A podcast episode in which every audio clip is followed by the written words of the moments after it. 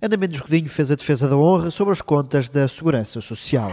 Os pensionistas sabem que podem contar com os governos do Partido Socialista que não têm duas caras diferentes.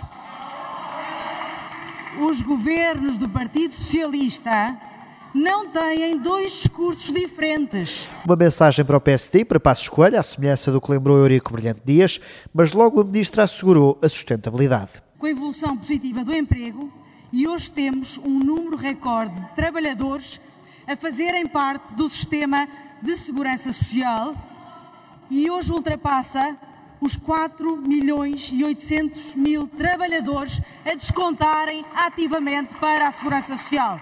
Depois da defesa as falhas, o PSD pegou na admissão de culpa de António Costa e Silva. O Banco de Fomento tem sido um dos grandes falhanços da política económica dos últimos anos e ainda hoje o Sr. Ministro da Economia voltou a reconhecer esse facto. E à esquerda a diferença entre a maioria simples e a absoluta. Entre 2017 e 2021 foi-se para além da lei a partir do ano 2022 com a maioria absoluta do PS decidem-se cortes nos aumentos que a lei prevê. O Chega, que aplaudiu um protesto nas galerias, colocou um cognome a Fernando Medina. Durante vários séculos tivemos em Portugal uma figura que era o Inquisidor-Geral.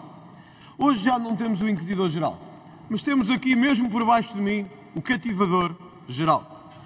O Cativador-Geral é Fernando Medina. Não disse aos portugueses o mais importante, que 15% do orçamento dos serviços estão cativados à partida.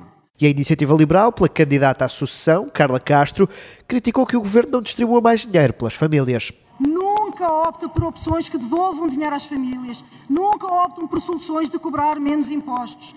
A prioridade não está nem nunca esteve em aliviar o esforço fiscal. O governo acha sempre que sabe gastar melhor. Do Bloco de Esquerda à crítica inversa, Mariana Mortágua diz que o Executivo devia amealhar mais. Neste orçamento, o Governo garante dinheiro ilimitado para financiar a eternidade dos prejuízos, mas os salários reais são cortados. A oposição nas críticas ao orçamento, que foi também viabilizado pelo PAN e pelo LIVRE, com apertos de mão de António Costa à Medina e a Ana Catarina Mendes.